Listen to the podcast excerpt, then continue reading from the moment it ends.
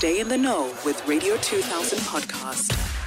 The letter reads I've been living with emotional guilt for almost 16 years now. I was 20 years when I gave birth to my daughter, but because I wasn't ready for the responsibility, my family and I agreed to give her up for adoption. I'm not saying I want her back or to have a relationship with her because I know she's taken care of. I can feel it. Lately, though, I've been emotionally drained because I sort of feel guilty and I'm afraid of having another child. I'm struggling to deal with this deep emotional guilt.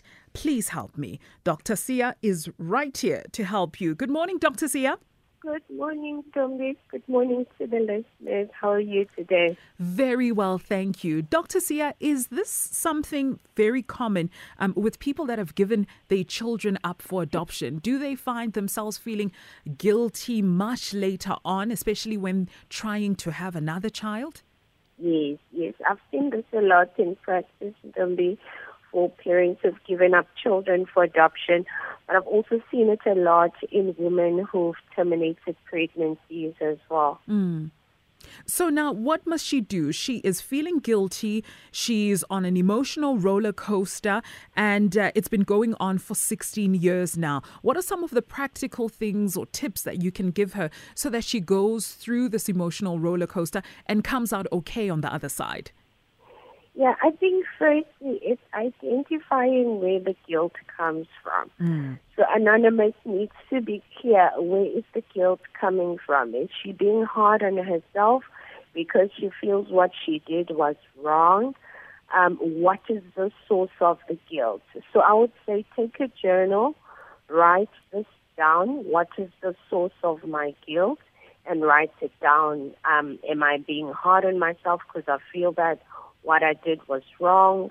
Is it because I'm afraid that if other people find out, I'll be judged? And now that I'm planning on having another child, will I explain or how will I explain that they have a sibling that they cannot connect with because I gave them up for adoption?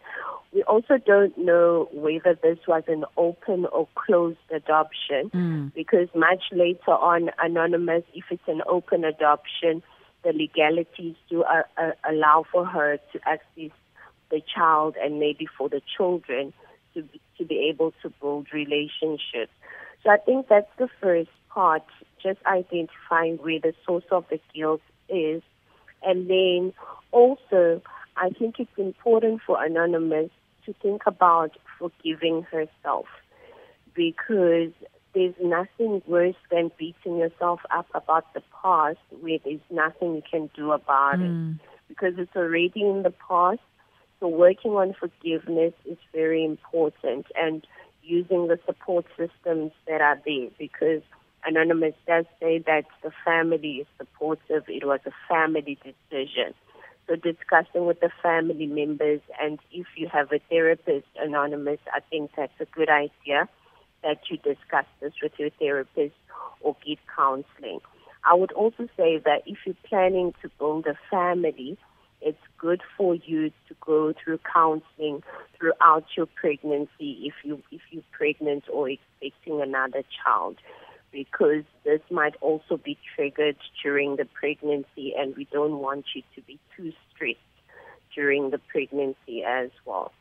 And then another thing that is important, I think, is self care, mm. making sure that you take good care of yourself, doing little things to make sure you eat properly, you exercise, and also you focus on what is healthy in your life and what is positive in your life.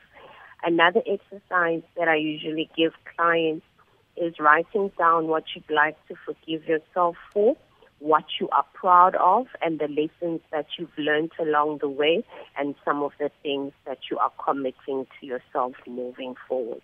So that exercise I think might also help. Dr. Siya, you know, we often get a lot of WhatsApp messages from people, especially after the segment Ask Dr. Siya, um, who say uh, it's good and great that we recommend therapy, but they find that it's very expensive. Are there any yeah. um, other organizations that offer free therapy that you know of so that, um, you know, for those people that want to go and get help, whether it's dealing with emotional guilt because you've terminated a pregnancy or you've given up a child for adoption? Are there any organizations out there that give therapy for free? Yes, there are a lot of organizations that give therapy for free. I usually recommend Lifeline. That is one that I usually recommend because I've used it before. Yeah. So their number is zero eight six one Mm-hmm. three double two three double two. That is zero eight six one three double two three double two. Or you can Google Lifeline and then you'll get the toll free number. If you don't have airtime, they also do call you back. And then SADAG is another one. SADAG, which is the South African Depression and Anxiety Group. So you can also contact them if you need counseling and you cannot af- afford private services. Their number is 0800 567 567. That is 0800 567 567. Or you can Google SADAG, which is S for sugar, A D A G. All right. And Dr. Siya, for those people that can afford you, where do they go to book an appointment with you? Okay, they may email ask at drsiya.co.za. That is ask at B-R-S-I-Y-A dot co.za. On Twitter, they may follow me. The handle is at Ask Dr. Siya. On Facebook and Instagram, it's Ask Dr. Siya. There's also a group called Break Free with Dr. Siya on Facebook. Please remember, listeners, we're still having the Twitter Spaces. It's mm. already next week for July on the, is it the 4th? On the 4th of July, we are talking the best sex you've ever had. We're talking about sex and sexuality in romantic relationships. That is Yes, going to be a popular one. yes, yes, yes, don't be definitely. Thank you so much, Dr. Siya. And thank you so much for sharing those contact details with us as well. Radio 2000 podcast.